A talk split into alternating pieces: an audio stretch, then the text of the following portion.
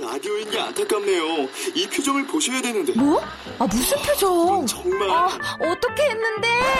KBS 라디오 7개 채널에서 제공하는 최고급 정보들을 사진과 기사 그리고 영상으로 확인하실 수 있습니다. 읽는 라디오 KBS 라디오 홈페이지 라디오.kbs.co.kr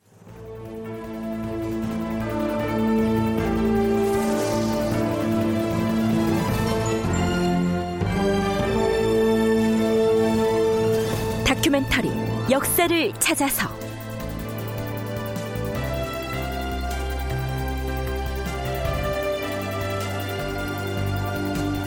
제 627편 박영문 신윤무의 옥사와 조광조의 등장. 극본 이상락 연출 정혜진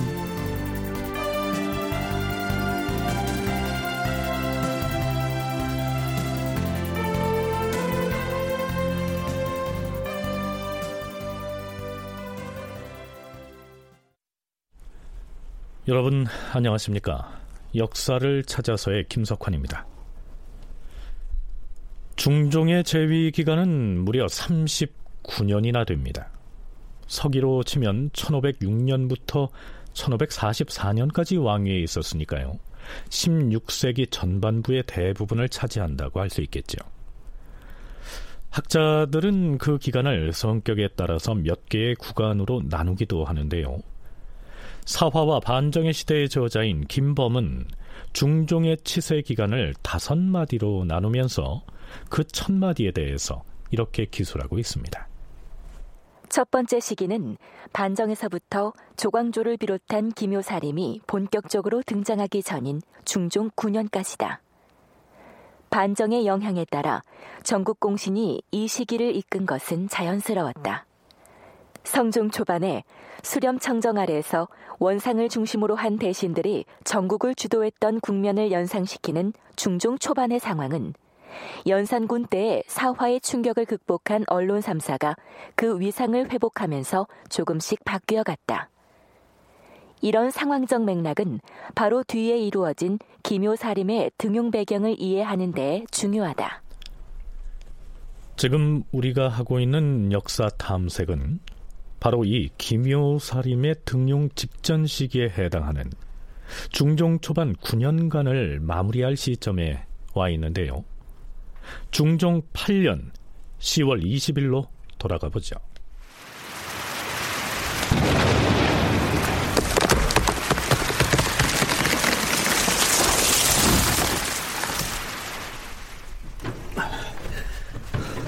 주상전하, 능심에 있는 소나무에 벼락이 떨어졌다 하옵니다. 뭐라? 능침이라면 어느 능침을 말인가? 건월능이옵니다. 뭐라? 권원능 소나무의 벼락이 이런 이런 어찌 이런 일이 며칠 전에는 마른 하늘에서 번개가 치고 어제는 우박이 내리더니 어찌 하늘의 재변이 이리 심할 수가 있단 말인가? 건원능은 지금의 경기도 구리시에 위치한 조선의 건국 시조인 태조 이성계의 능묘로서 조선에서 가장 중요한 왕릉입니다. 거기에 벼락이 떨어졌으니 중종으로서는 마음이 심란했겠죠.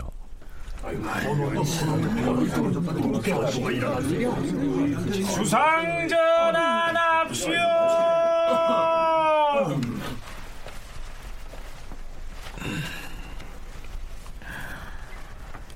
대저 모든 재변은 인사의 잘못으로 말미암아 일어나는 것이다.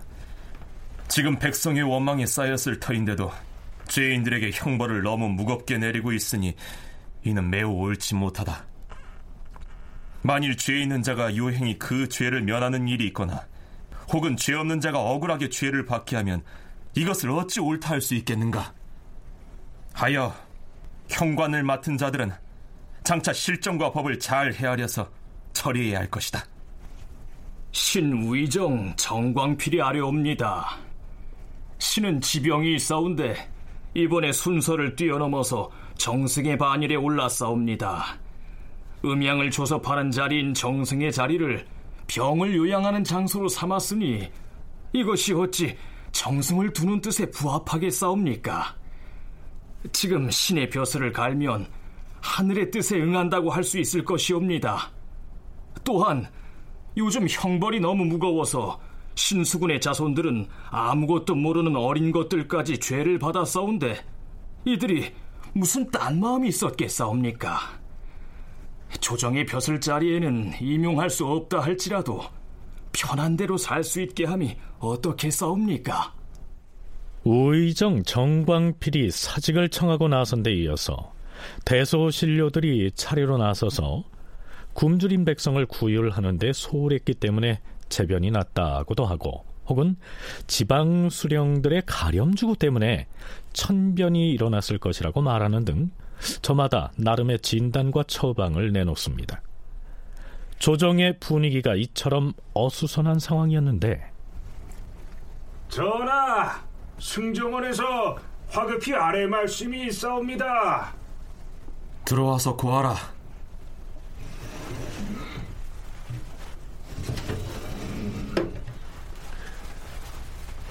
전하, 영모를 꾀하는 자들이 있다고 고하는 자가 있사온데 승정원에서 조사를 한 다음에 글로 써서 아뢰어야 할 것인지 혹은 사정전 앞에서 취조를 해야 하는지 모르겠사옵니다.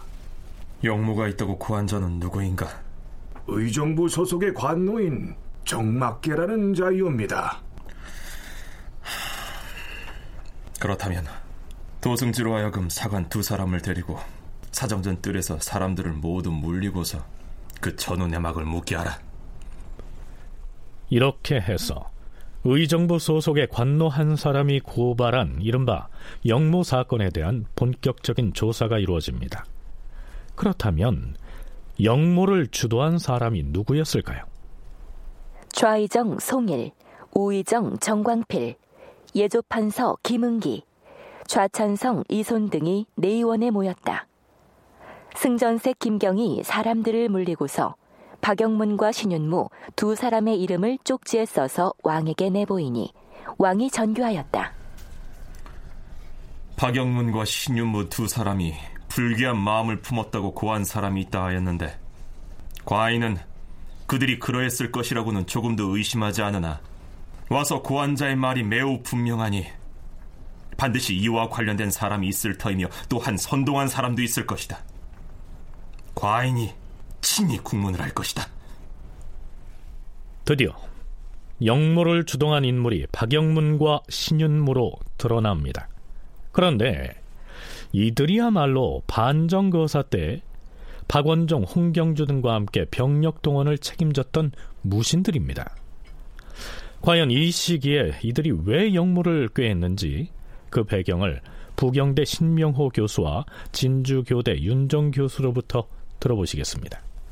박영문이 초반에 공조판서가 될 뻔했다가 밀렸잖아요. 근데 공조판서가 될 뻔했다는 거는 박영문하고 그 박원종 관계가 아주 밀접한 관계 같은 이제 무과 동기생이에요. 그냥 친한 정도가 아니라 무과 동기생으로 아주 친한 친구고 그래서 반정공신도 같이 됐고 운명 공동체 같은 이제 이런 거거든요. 그래서 이제 박원종을 아마 그 당시에 박영문을 밀은 이유가 이제 나 다음에 박영문이가 이어서 아마 이제 이런 구도였을 거라 생각해요. 이제 그걸 박영문 입장에 생각하면 내가 이렇게 큰 공을 세웠고 내가 이런 큰 역할을 했으니 이제 중종 시대에 내가 큰 역할을 할 것이다.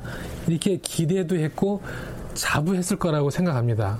그랬는데 중종 반정이 일으키고 권력을 이제 잡아왔는데 보니까 그 문신 양반들이 무신들을 천시하고 사람 취급을 안 하는 거예요. 반란을 일으켰던 가장 핵심적인 세 사람이 죽은 거고요. 이들만이 사실 정계에서 반란을 일으킨 주역이었다라고 인정받고 있는 상황이죠. 전면화. 왜냐하면 대관들은 계속적으로 신윤무나 박영문 등이 무슨 판서, 공조판서, 병조판서 임명만 하면 난리를 까 났었거든요.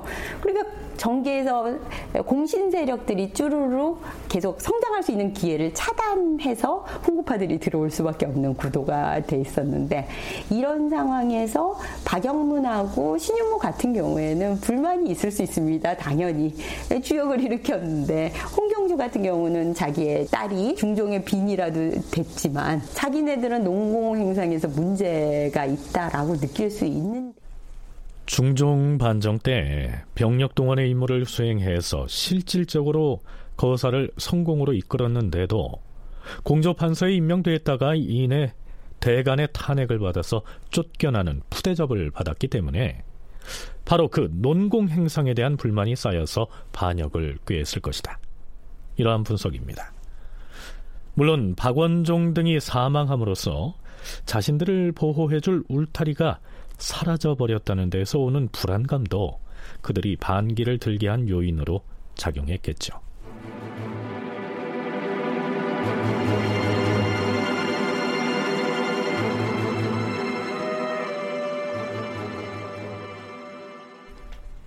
자, 그렇다면 의정부의 남자 종인 정막계가 들었다는 내용은 무엇이고 박영문과 신윤무가 어떻게 반역을 모의했다는 것인지 그 전말을 살펴보자.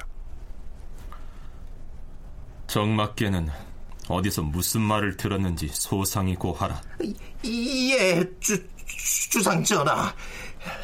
신이 지난 13일에 빚을 받으려고 사직서의 종 보현의 집에 갔사온데 보현이 없어서 만나지 못하고 집으로 돌아오고 있었사옵니다. 돌아오다가 전 병조 판서 신윤무의 집 앞길을 지나게 되었사온데 전에 몇 차례 심판서를 배웠기 때문에 들어가서 인사를 드리려고 그 대문 앞까지 갔던 것이옵니다. 그때가 언제였느냐? 그, 그때는 밤 이경쯤 되었사옵니다. 계속 말해보라. 예, 전하. 하운데 대문 앞에 안장을 갖춘 말 한 필과 종 네 사람이 있었사온데 세 사람은 누워서 자고 한 사람은 말굽비를 잡고 앉아서 졸고 있었사옵니다.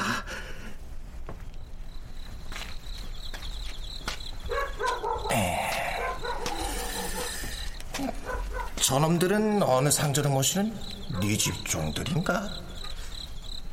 이보게, 이 집에 손님이 왔는가? 아, 그런데 아, 왜 그러시오? 그 손님이 누군가?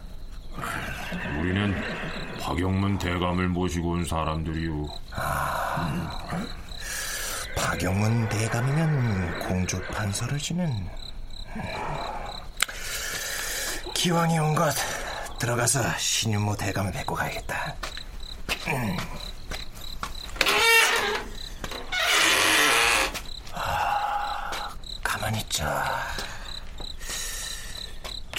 저쪽에 불빛이 보이는데 심판서는 어디 계시는지 저쪽으로 가볼까? 음. 그래서 정막계라고 하는 의정부의 관노가 신윤무의 집 창 밖에서 박영문과 신윤문과 나누는 대화를 엿듣게 됐다는데요. 정막계가 엿들었다고 하는 두 사람의 대화 내용은 대개는 이렇습니다. 사헌부와 사관원에는 반드시 문신들만 들어가는데 이것이 어찌 법으로 정해진 것이겠는가? 설령 법이 그렇게 돼 있더라도 무신들도 들어갈 수 있도록 고치면 될 것이 아닌가? 가령 대간의 반은 문신으로 하고 반은 무신 중에서 뽑는다면 문신의 탄핵을 논의할 때에는 무신이 참여해 말할 수도 있고 무신을 탄핵할 때에도 무신 출신 관원이 그 불가함을 말할 수도 있는 것 아닌가? 그렇게 된다면 무신들이 이렇게 좌절당하지는 않을 것이야. 우리나라 문무 재상들 중에 누가 유자광만큼 공이 있는가? 물론 그가 천일에 비록 자기의 공을 과장하기는 했지만 그가 아랫말이 터무니없는 것은 아니지 않았는가? 만일 문신들에게 그런 과실이 있었다면 유자광처럼 유배지에서 죽음을 맞는 일은 당하지 않고 단순한 파직에 그쳤을 것이야. 또한 유자광에게 문신자재 하나만 있었더라도 대간에서 동년배 벗들이 논박하려 하다가도 적당히 비호하여 죽음에까지 이르게 되진 않았을 것이야. 참자 우리들의 앞날이 어찌 유자광과 다르겠는가? 아, 그건 아니네. 유자광의 일은 우리들과는 다르지. 이 폐주 연선 때 유자광이 유명한 문신을 많이 모함해 죽였는데 이 때문에 문관들이 그를 미워해 배척한 것이 아닌가? 아니 그건 그렇더라도 우리가 반정거설을 일으켜서 연산군 지하에서 거의 다 죽게 된 문신들을 구제했는데 어찌하여 공을 세운 무신이 병조판서 자리에 앉아있는 것을 논박하여 갈아치우기까지 한단 말인가? 송일이라는 문신은 상복을 벗은 지 열흘도 못 되어 이조판서에 제수되고 또 한 달도 못 되어 정승에까지 올랐자는가? 내세울 공이 없는 정광필도 관찰사에서 갑자기 정승으로 승진했는데도 대간에선 이 문제를 아예 논하지도 아니하였어. 정광필은 일찍이 대간의 논박을 받기는 했지. 겨우 며칠 논박하는 척 하다 말지 않았나? 두 사람 중에서 논공 행상이나 혹은 무신 차별에 대해서 불만을 길게 쏟아놓은 사람은 예전에 공조 판서에 제수됐다가 문관 몫의 판서직에 무관을 앉힐 수 없다는 탄핵을 받고서 쫓겨난 적이 있는 박영문이었습니다. 박영문은 이어서 자신이 문신들에게 업신여김을 당했던 경험을 털어놓으면서 분개합니다. 연회에서 이조 참판 이장군에게 이런 모욕을 당했다는 것이죠.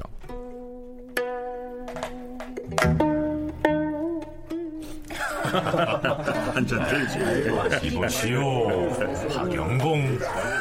아니, 이조 참판이 나를 어찌 영공이라고 깍듯이 부르는 것이요. 아, 그렇게 부르고 싶어서 부르는 것이요. 내가 영공과 더불어 시한 수씩을 주고받았으면 좋겠는데 어때? 해보겠소? 지금 나를 놀리는 것이요? 아이 놀리다니요. 아, 무슨 말씀을? 자, 이것은 조금 전에 내가 지은 시구절이요. 박영공께서 여기다 대꾸를 지어서 채워 보시지요. 떨어질 납자와 해 일자, 즉 나기를 운으로 삼아서 말이오. 이런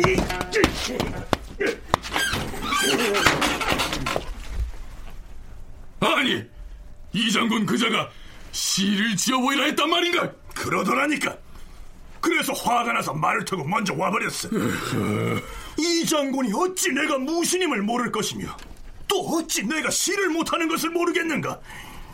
감히 나를 이처럼 없인 여기니 이는 필시 무신을 얕보는 것이야.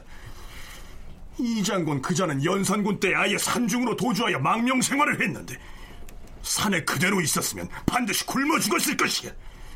잡혔으면 자명을 면치 못했을 것이고 우리가 반정거사를 일으켜서 목숨을 살려준 것이 아닌가?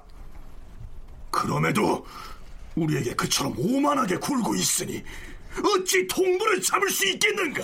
아, 내가 그때 외출했기에 망정이지. 나도 그 자리에 있었다면 똑같은 모욕을 당하지 않았겠는가? 문벌천지에서 무신들이 당하고 있던 차별과 소외감을 박영문과 신윤무가 이렇게 토로하고 있는 것이죠. 우리 군인들이 이렇게 억울할 수가 있느냐. 피는 우리가 보고 저 문신들이 저놈들이 저렇게 하지 않느냐.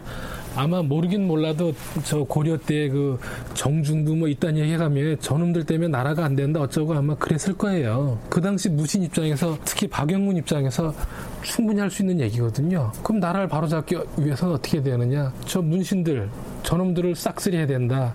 왕이 띨박해가지고 지금 문신들 손에 놀아난다. 이런 얘기 했겠죠. 다시 우리 군인들이 힘을 합쳐서 일으키면 저건 뭐 제끼는 거 뭐 유도 아니다. 이렇게 얘기했을 거예요. 근데 진짜 음모를 했다기보다 불만에 막 그런 얘기를 했을 거라고 생각되죠. 근데 이제 이걸 종놈이 들은 거 아니겠어요? 종놈이 가서 이제 약간 뭐 덧붙이고 해서 이제 얘기를 했겠죠. 신명호 교수는 박영문과 신윤무가 나눈 얘기를 정막계가 엿듣고 상당 부분 과장해서 일러 바쳤을 것이다. 이렇게 분석합니다.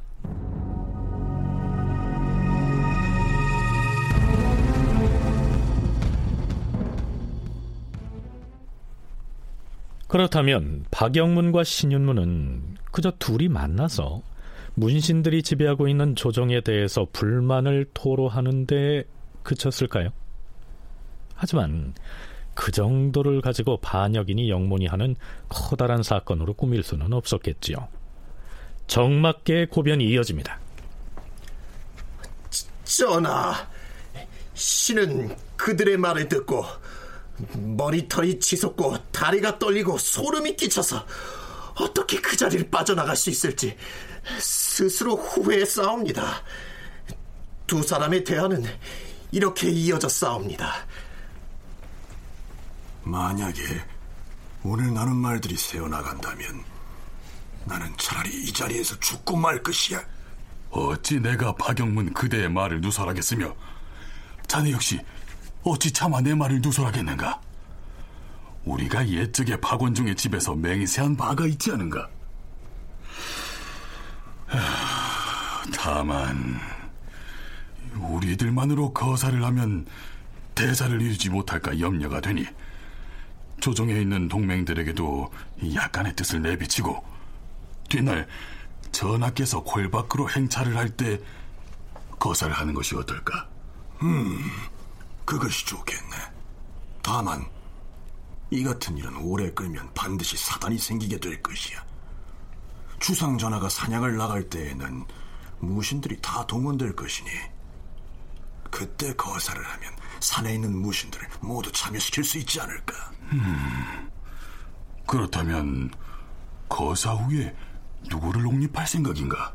왕자들 중에서 영산군만한 사람이 없을 것일세. 음. 영산군은 성종을 닮아 총명한 데다 활쏘기와 말타기를 잘하는 등 무죄가 있고 또 사냥하기를 좋아하니 사냥터에서 이 사람을 받들고 돌아와서 옥좌에 앉혀야 할 것이야.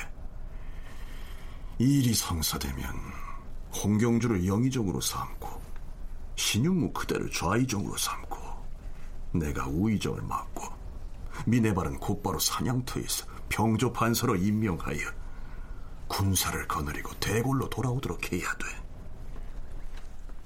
물론 앞에서 소개한 내용은 의정부의 공로비인 정막계가 고변한 것이어서 사실 여부를 알 수는 없습니다. 이어서 중종은 박영문과 신윤무 등을 직접 문초하는데요. 그 내용이 중종실록에 매우 길게 올라 있습니다.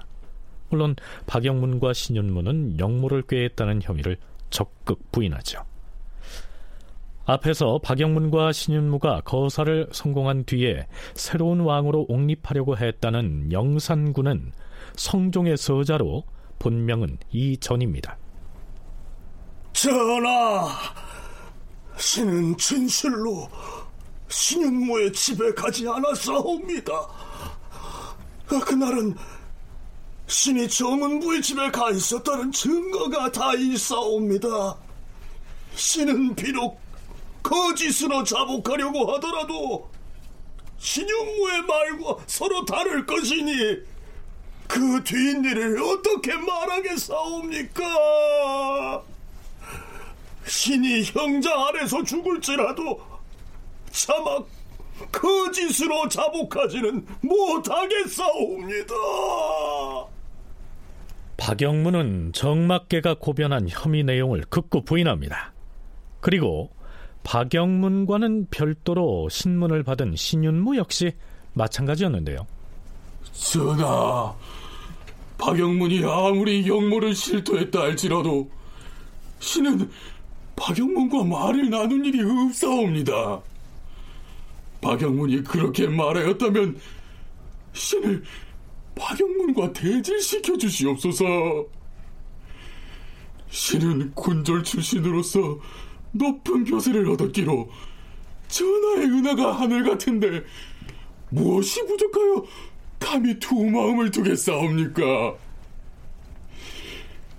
신이 일품 벼슬에 오르고부터는 더욱 스스로 미안하여 누차 사직을 청하였으나 윤회를 얻지 못하였으므로 평소에 받는 녹봉을 분수에 맞지 않는 것으로 여겨서 쌀 한 섬과 콩한 섬을 내어 가까이 부리는 종들에게 나누어 주고 있어옵니다.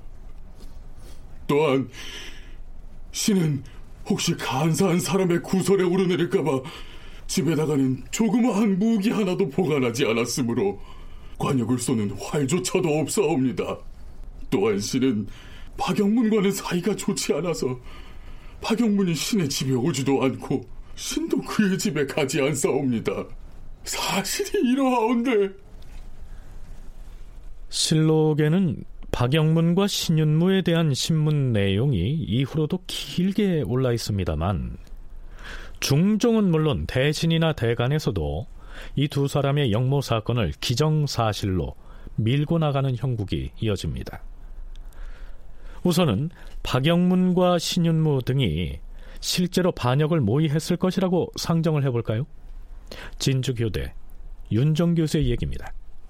소롱보기까지 이루어지고 중종 등도 새로운 유신 정권 국가 제조라고 표현도 나오는 이런 시기를 즈음해서 자신들은 챙긴 건 없고 이제 연산군 때의 정치에 이어져서 책임 소재가 가는 이런 상황에 내몰릴 거다.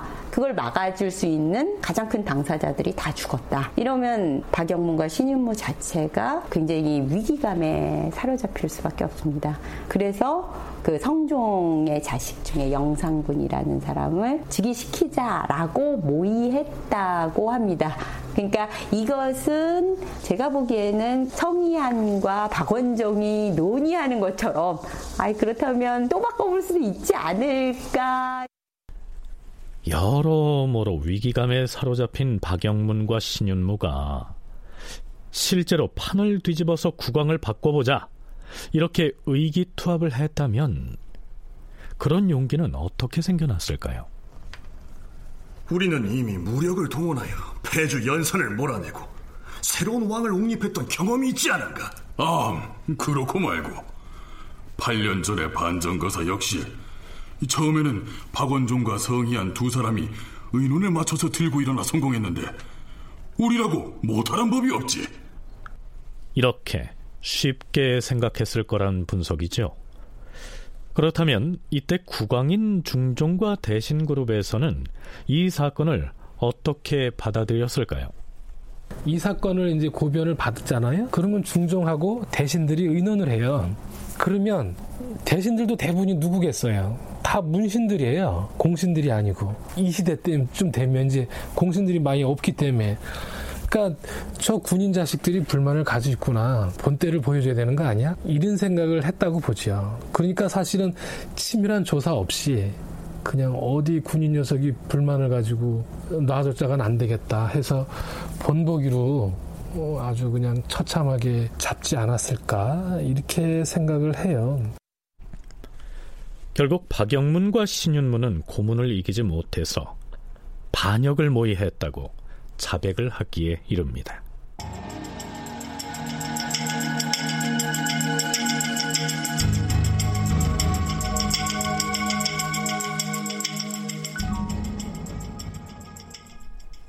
그렇다면 이 사건은 어떻게 마무리됐을까요? 왕이 명을 내려 역신 박영문과 신윤무를 죽이고 박영문의 아들 박공과 박검을 교형에 처하였다. 문무백관이 근정정 뜰에서 영모를 진압한 것을 임금에게 할애하였다. 드디어 왕이 팔도에 사면령을 반포하였다. 과인이 부덕한 몸으로 대업을 이어받아 살얼음을 밟듯이 조심한 지 이제 8년이 되었다. 뜻밖에도 이번에 박영문 신윤무가 자신들이 세운 공에 의지해 스스로 만족함을 모르고 한없이 욕심을 품어 국가가 훈공을 내린 은혜를 생각하지 않고 오히려 벼슬이 가장 높지 못함을 혐오했도다. 이들은 문득 원망하는 마음을 일으켜서 이달 16일의 사냥 행차에 흉악한 음모를 결행하려 했으나 다행히 하늘에서 겨울철임에도 천둥을 쳐서 경고하며 흉악한 음모가 절로 실패했도다. 이에 박영문 등을 능지처참하고 가산을 청몰하며 그 자녀와 연좌된 자들을 모두 법에 따라 처결하노라. 그렇다면 박영문이나 신윤무에 의해서 새로운 왕으로 옹립될 예정이었던 성종의 서자 영산군은 어찌 됐을까요? 전하, 영산군이 박영문 등의 영모를 몰랐다는 것은 추국을 통하여 이미 밝혀졌사옵니다. 하운데 영산군은 예전에 신보기의 옥사 때에도 언급이 되었고 이제 또다시 언급되었사오니 설령 몰랐다고 하더라도 두 번씩이나 간사한 자들의 입에 올랐으니 죄를 내리시옵소서. 그건 아니 될 일이다. 영상군은 당초부터 알지 못했는데 무슨 죄가 있는가? 전하의 뜻을 모르는 바가 아니오나 이리 감히 아뢰는 것은 종묘 사직을 위해서이옵니다. 영상군이 몰랐다고는 하나 두 번이나 간사한 이들의 구실이 되었사오니 어찌 죄로서 다스리지 않을 수 있겠사옵니까? 영모를 꾸민 간인들도 그를 모른다고 말하지 않았는가?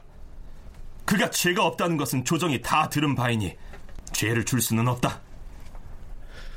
이렇게 정리가 됩니다. 그런데 여기에서 한 가지. 처음 고변을 한 사람이 의정부의 관노여서 신뢰하기가 어려웠기 때문에 영모라고 하기에는 많이 어설퍼 보이는데요.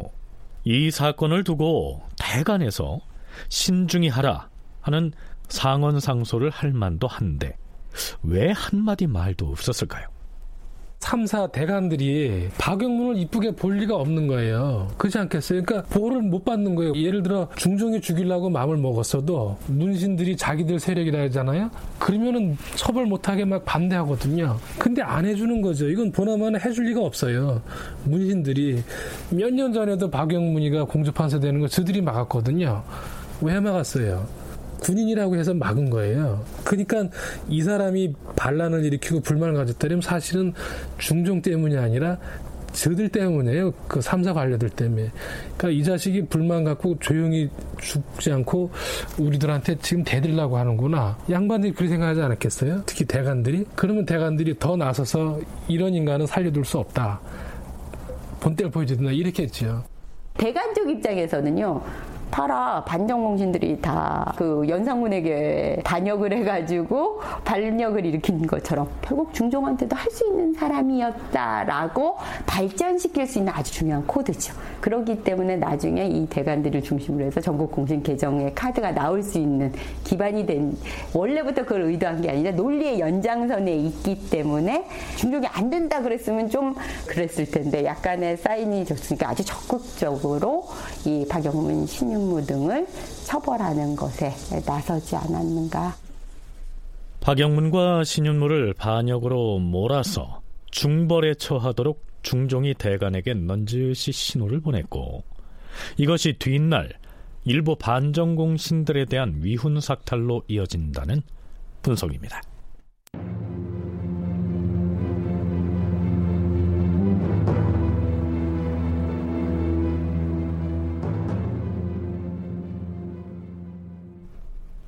프로그램 들머리에서 중종의 치세를 몇 구간으로 나누어서 구분할 때 중종이 즉위한 이후부터 기묘 살림이 본격적으로 등장하기 시작하는 시점까지를 시대 구분의 첫마디로 삼을 만 하다라고 했는데요.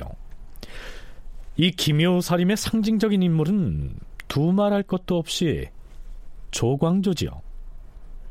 조광조가 역사의 전면에 본격적으로 등장한 것은 중종 10년에 일어난 신씨 보기를 둘러싼 논쟁 때인데요. 조광조라고 하는 인물이 중종시대의 정치사에, 아니요, 조선사 전체를 놓고 볼 때에도 워낙 비중이 있는 인물이기 때문에 그의 출신 배경부터 벼슬길에 나서게 된 과정을 차근차근 짚어볼 필요가 있습니다. 우선은 조광조가 얼마나 중요한 인물인지 서울대 규장각 한국학연구원의 송웅섭 책임연구원과 서강대 계승범 교수에게 들어보시죠. 그 정치사적인 입장에서 보았을 때 16세기는 국왕 중심의 통치가 아, 이제 점점점 종식이 되어가고 공론을 중시하고 관료 사회가 분화되고 마침내 이제 붕당 정치로 귀결되는 그런 시대라고 얘기할 수 있습니다.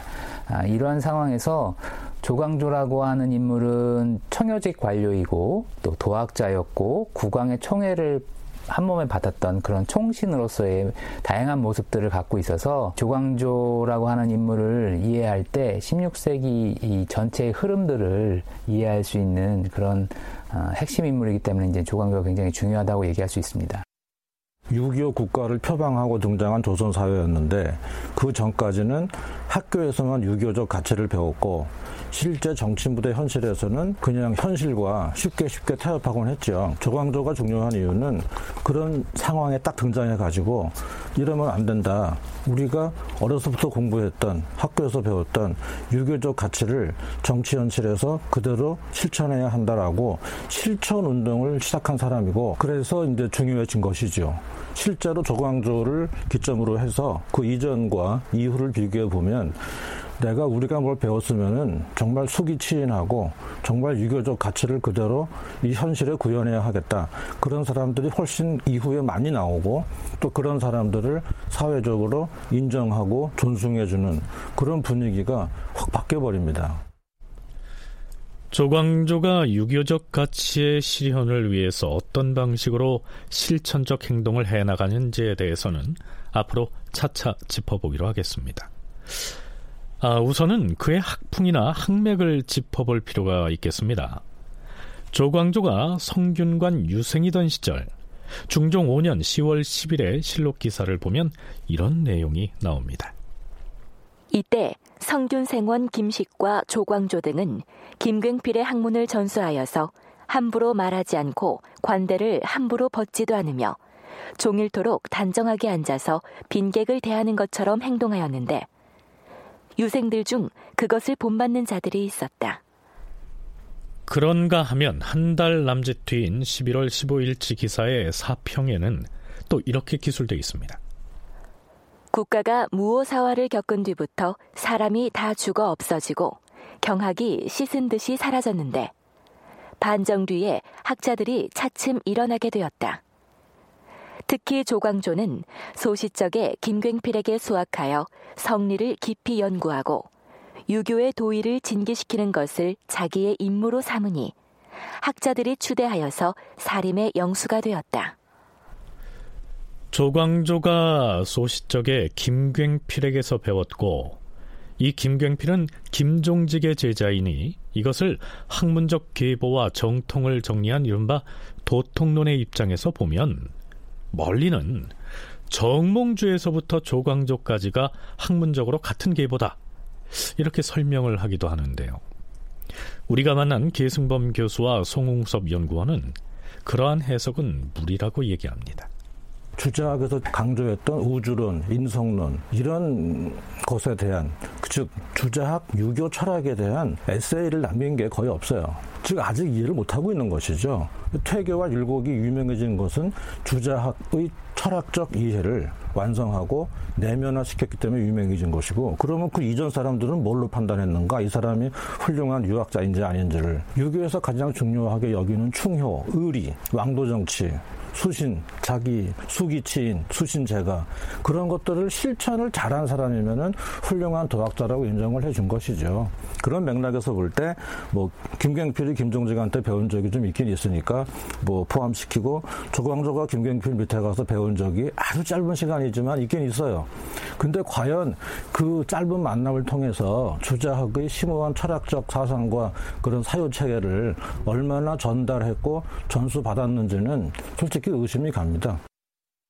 근데 보통 조광조는 도통론의 입장에서 보면 정몽주, 길재, 김숙자, 김종직, 김갱필, 조광조 뭐 이런 식으로 도통의 계보를 들어서 설명하는 경우도 없지 않아 있습니다만 한 가지 주의해야 될 것은 이 도통론이라고 하는 것은 사실은 다분히 후대적으로 후대에서 소급하면서 어, 도학 발전에 가장 중요한 인물이 누굴까라고 하는 것들을 사승 관계나 이런 것들을 어, 연결고리를 해서 쭉 연결시키는 그런 입장입니다. 그래서 분명 조광조는 김갱필에게 배웠고 또 김갱필의 스승이라고 할 수 있는 김종직에 대해서도 긍정적으로 평가하는 부분이 있습니다만 뭔가 이렇게 의발을 전수해 준다고 하죠. 이렇게 나 다음에 너, 너 다음에 또 누구 이런 식으로 어, 어떤 계보를 이어가는 그런 관념은 당 시에 뚜렷하지는 않고 적어도 조광조가 활동했던 시기에는 주자학의 학문 체계가 정립되지 않았기 때문에 유교적 사상이 전수되는 계보, 즉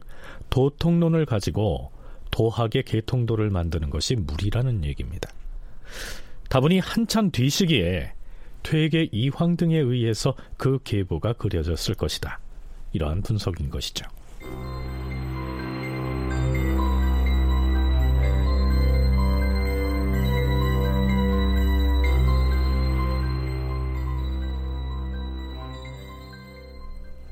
이야기가 좀 딱딱한 방향으로 흘렀는데요. 일단 여기에서 조광조의 출신 배경이 어떠했는지 송웅섭 연구원의 얘기를 듣고 나서 다음 이야기로 넘어가겠습니다. 개국공신 조온의 후손입니다. 그리고 이제 한양에서 대대로 살았고요. 그의 할아버지는 계유정난 때 안평대군 계열로 어, 연루가 돼서 이제 유배를 가기도 하고 그런 전력이 있고 또 조광조 삼촌은 이미 당시에 관직에 진출해서 관직자로서 복무하고 있었던 조원기라고 하는 사람이 있었습니다. 그러니까 결국 대대로 조선에서 관직자로서 이제 관직 배경을 가지고 있는 그런 가문 출신이라고 할 수 있는데요. 그럼에도 불구하고 이 조광조는 어, 김갱필을 직접 찾아가서 그에게 가르침을 청할 정도로 굉장히 어떤 가치를 지향하는 면에 있어서는 투철했던 사람이라고 얘기할 수 있습니다. 네, 여러분은 김일손의 사초에 실린 김종직의 조의제문을 문제 삼아서 연산군이 일으켰던 무오사화 기억하시죠? 사화의 연루자들을 논죄하는 대목에 이러한 내용이 나옵니다.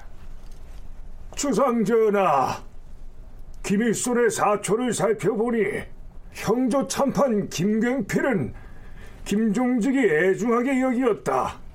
이렇게 돼 있사옵니다. 그러니 그를 석방할 수가 없사옵니다.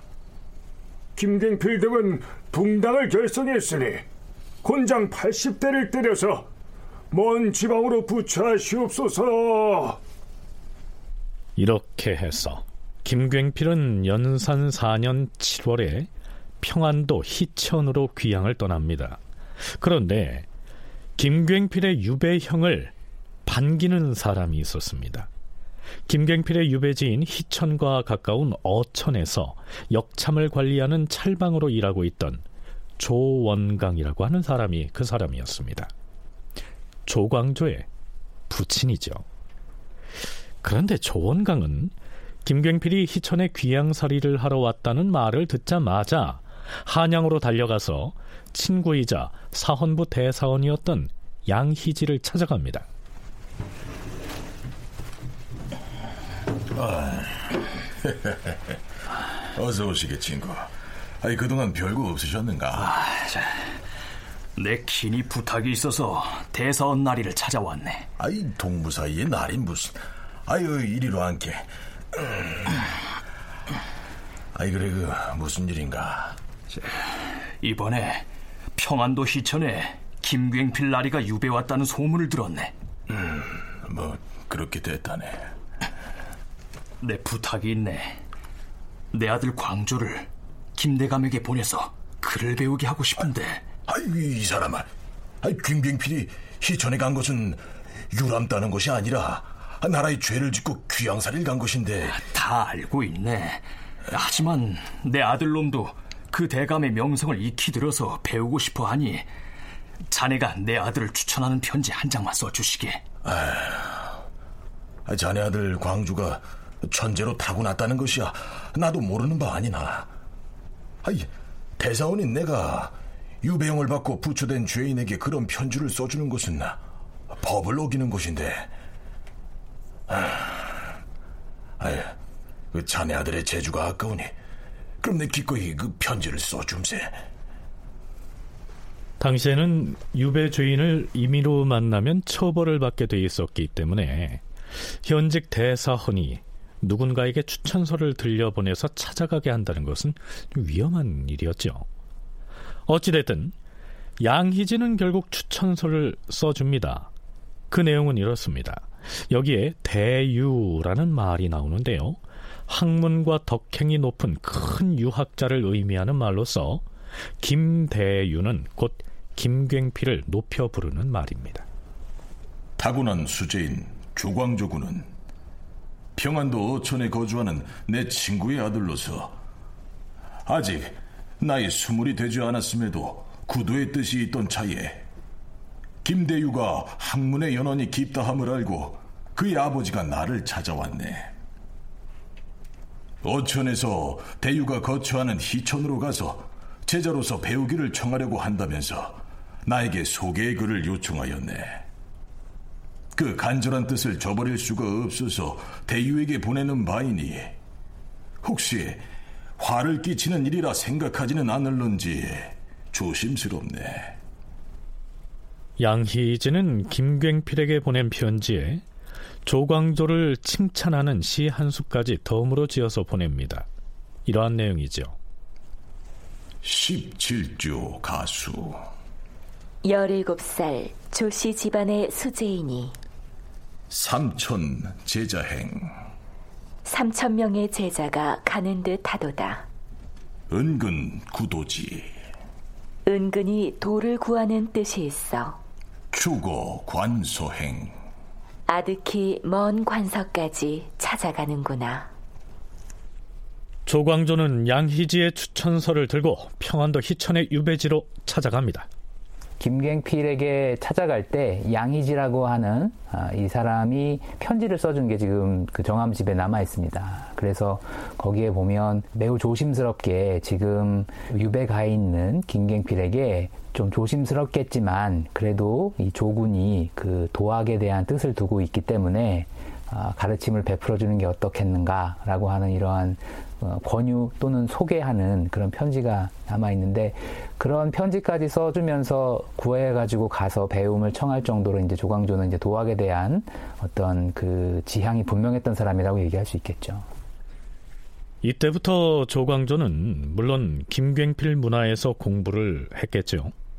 그런데 연산 6년 5월 7일에 연산군은 김굉필의 유배지를 평안도 희천에서 전라도 순천으로 변경합니다.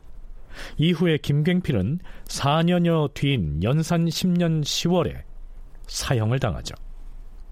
이렇게 볼 때 조광조가 김굉필을 얼마나 자주 찾아가서 공부를 했는지는 알 수 없지만 김굉필이 평안도에 머문 전체 기간이 1년 반 남짓이었으니까요. 조광조가 그의 문화에서 학문을 익혔다고 해봐야 짧은 기간이었겠죠.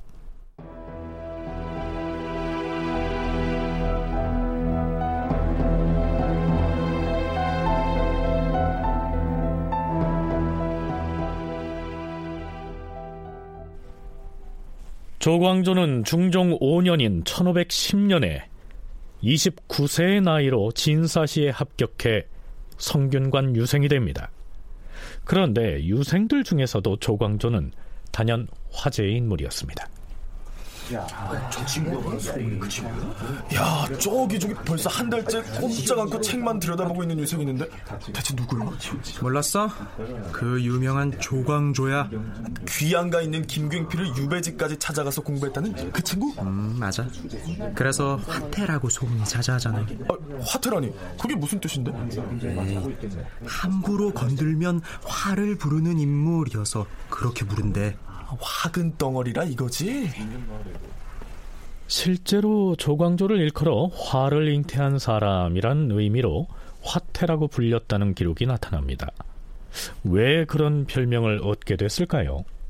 어, 김갱필한테 배웠다는 거를 우리가 그냥 아, 조광조니까 그럴 수 있겠지라고 생각을 하지만 잘 생각을 해보면 유배 가서 더구나 연산군 시절에 어, 그 아주 분위기가 살벌한 그 시절에 유배가 있는 이 김갱필을 조광조가 직접적으로 이제 찾아가서 가르침을 배운 그 구한 거지 않습니까? 그런 것 자체가 주변 사람들에게는 굉장히 저거 저러다가 어떻게 되는 거 아니야? 라고 하는 그런 어떤 근심 또는 아, 굉장히 좀 위험한 짓을 하고 있 구나 이렇게 인식이 될 수 있죠. 과거 저희도 뭐 예를 들어서 이제 운동권들을 같이 지낸다든가 아니면은 유명한 반체제 인사를 찍힌 사람과 가까이 하는 것이 갖고 있는 어떤 위험성들 있지 않습니까? 뭐 그런 거 비슷하게 아, 조광조라고 하는 사람이 이미 그런 분야에 있어서는 명성이 나 있었던 사람인 것이죠. 드디어 성균관 유생이었던 조광조에게도 벼슬길에 나아갈 기회가 찾아옵니다.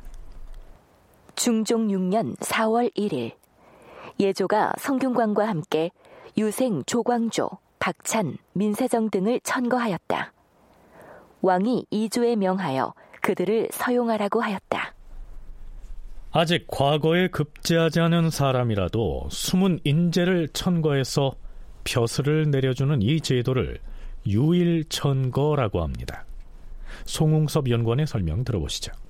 어, 유일천거라고 보통 얘기하죠. 그래서 초냐에 묻혀 있는 유학적 지식, 도학적 지향이 아주 출중한 사람들, 이런 사람들을 국가에서 조정해서 이제 불러다가 그들의 어떤 높은 고견과 식견을 들어서 정치를 한다. 이게 사실은 아, 유교 정치 사상에서는 늘 있었던 일입니다. 이제 이게 현실 정치에서도 아, 우리 조정이 이러한 인정과 덕지를 베푸는 조정이다. 그것을 지향하는 조정이다라고 하는 것들을 의례적으로 표방할 때 이 유일천거 같은 것들이 적극적으로 활용이 되는데요. 그래서 이전에도 이 유일천거가 전혀 없었던 것은 아닙니다만 중종 반정 이후에 반정으로 즉위한 군주이기 때문에 중종이 아, 이런 유일천거에 대해서 조금 더 강조하고 자주 시행하는 그런 측면이 있었습니다. 바로 이 유일천거의 규정에 따라 조광조가 처음으로 벼슬길에 나아갈 길이 열렸는데요. 그러나 그는 관직을 가지지 못합니다. 천거된 명단을 살펴본 뒤 대간에서 이렇게 반대하고 나선 것이죠. 전하, 신등이 성경관에서 천거한 유생들을 보니 민세정과 박찬 같은 이는 효행이 있는 데다 나이가 거의 마흔이 되었습니다. 그래도 소용할 만하오나 조광조는 아직 나이 서른이 못 되었고 한창 학업에 큰 뜻을 두고 있사옵니다. 지금 만일 그의 뜻을 갑자기 빼앗아 미관에 서용한다면 반드시 그는 학업을 폐지하게 되는 관계로 그 자신도 벼슬하는 것을 즐겨하지 않을 것이오니 국가에서 인재를 배양하는 도리에 손실이 될 것이옵니다. 그를 갑자기 서용하지 말고 평생의 뜻을 펴게해서 입신성명한 후에 쓰더라도 늦지 않을 것이옵니다. 음, 듣고 보니 그러하다. 그렇다면 조광조는 서용하지 말고 먼저 민세정과 박찬을 서용하도록 조치하라. 이렇게 해서 조광조는 관직에는 진출하지 않고 공부를 계속하는 것으로 결정이 납니다. 두어 달 남짓 지난 6월 달에는 홍문관에서 또 조광조의 천거를 반대한 것으로 기록되어 있습니다. 주상 전하, 성종 때 김굉필은 경서에 밝고 행실이 단정하여서 천거를 받은 일이 있사옵니다. 하오나 지금 조광조를 천거하면 미직에 제수하게 될 것이오니 민세정이나 박찬에게는 벼슬을 내리더라도 조광조는 서용하지 마시옵소서. 자, 그런데 좀 이상하지 않습니까? 예조나 성균관에서 조광조를 포함한 우수한 유생들을 천거하자 대간이나 홍문관에서 조광조만은 지금 벼슬길에 내보내서는 안 된다 하고 반대하고 있습니다. 그 이유가 흥미로운데요. 조광조를 지금 천거해서 미관 말직을 맡기는 것은 국가적인 손해다. 이런 얘기를 하고 있는 것입니다. 자, 이걸 어떻게 이해해야 할까요? 정말 순수하게 조광조를 인물 됨됨이를 미리 좀 잘 간파하고 조광조를 더 띄워주거나 보호해주고 싶어하는 사람들 쪽에서는 솔직히 이 사람은 지금 이 혼탁한 사상에 비교해 볼 때 언행 일치가 되는 사람이다. 의관도 항상 정제하고 새벽 5시면 꼬박꼬박 일어나서 그렇게 하고 뭔가 실천을 직접 보이는 사람이다. 장차 큰일을 할 사람이다. 그런데 지금 당장 혼탁한 곤모술수가 난무하는 이 관계에 끌어들어와 가지고 미관 말직을 주면서 그렇게 함을 할 필요가 없다. 차라리 좀 더 시간을 두고 큰 제목으로 큰 다음에 더 높은 자리를 주자. 그렇게 하는 사람도 있고 그 시기에 조광조가 추천에 의해서 관직을 얻게 되면 미관 말직에 제수될 것인데 조광조 같은 유능한 인재는 학문에 더욱 정진하게 한 다음 나중에 더 크게 써먹어야 온당하다. 대관 등 청요직의 젊은 관리들이 이렇게 주장을 하고 있는 것입니다. 역시 조광조는 이른바 문제적 인물이었던 것입니다. 다큐멘터리 역사를 찾아서 다음 주 이 시간에 계속하겠습니다.